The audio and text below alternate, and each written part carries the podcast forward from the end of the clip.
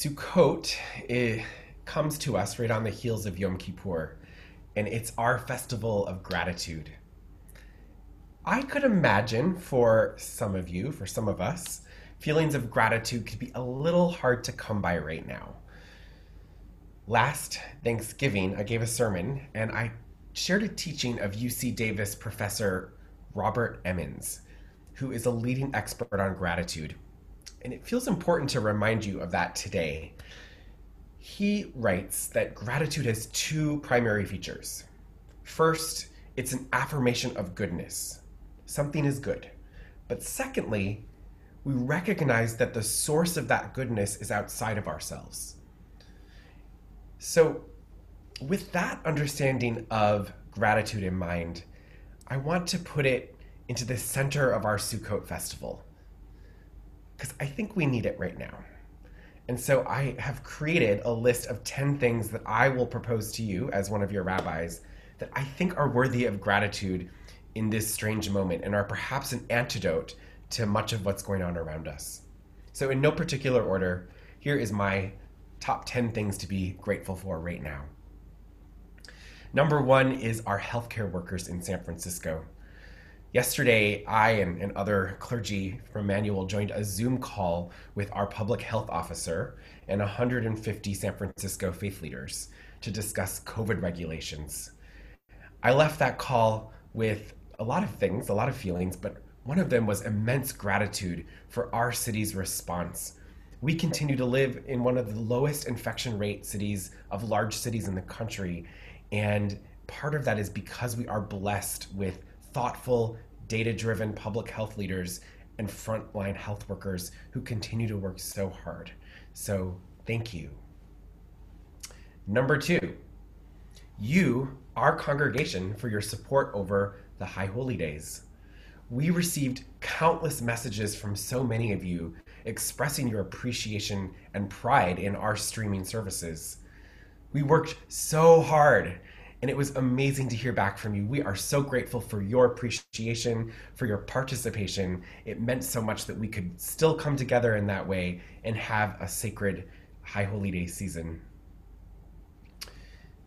Number three, the thousands and thousands of Americans working to ensure that everyone gets to vote right now.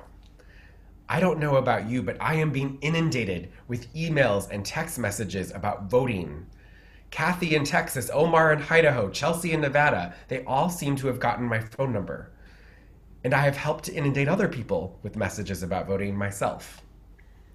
For a moment, I might feel a little annoyed with all the texts and emails, but I try to take a step back and have gratitude for their work.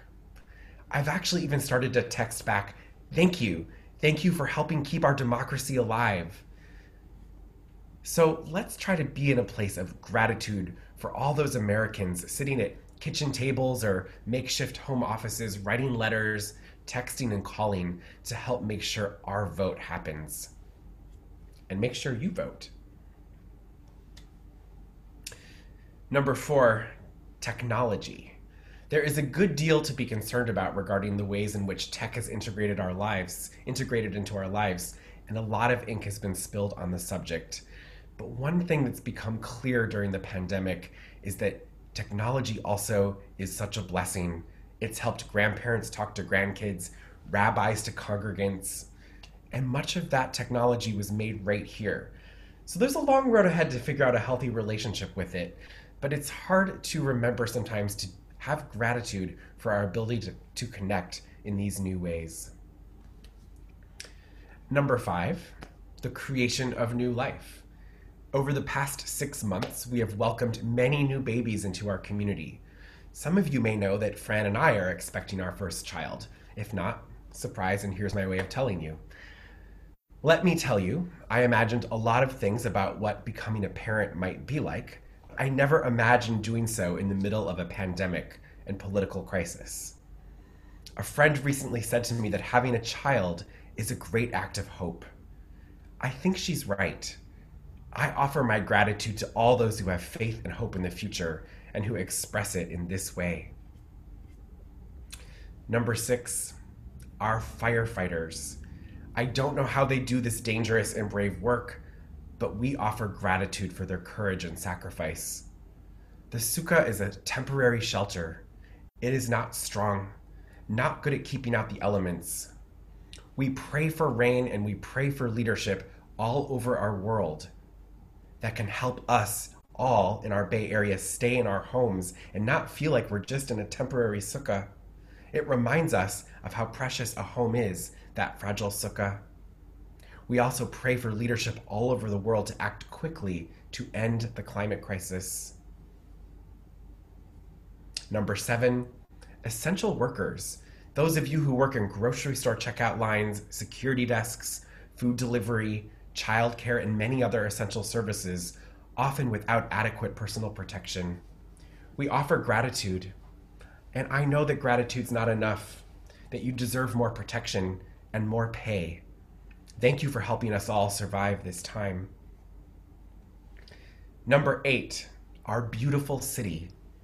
If I had to pick anywhere in the world to ride out the pandemic, San Francisco would be top of my list.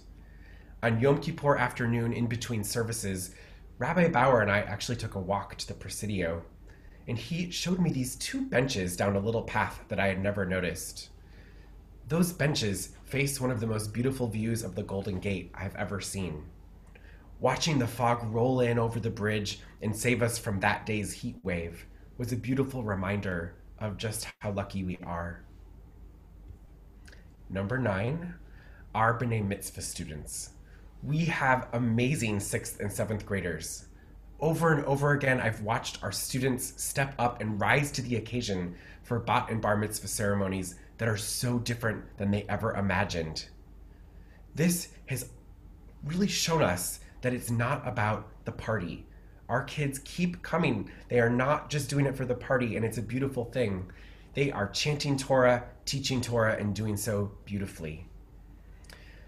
And number 10, the 10th thing that I am feeling so grateful about on this Sukkot is Judaism. The wisdom of our tradition has never been more clear to me during this time. In a time that continues to feel disordered, Judaism continues to offer sacred structure for our lives. Brilliantly, the rabbis of old created a tradition that did not fall apart when the temple was destroyed, which means that we have a Judaism that remains vital and present with us, even when we can't leave our own homes. So, on this Sukkot, I invite you to consider what you are grateful for, not as a way of ignoring other things in the world, but to center ourselves in what this ancient time, this ancient season of joy, actually requires of us that we take a pause, sit with loved ones, and offer thanks. Shabbat Shalom.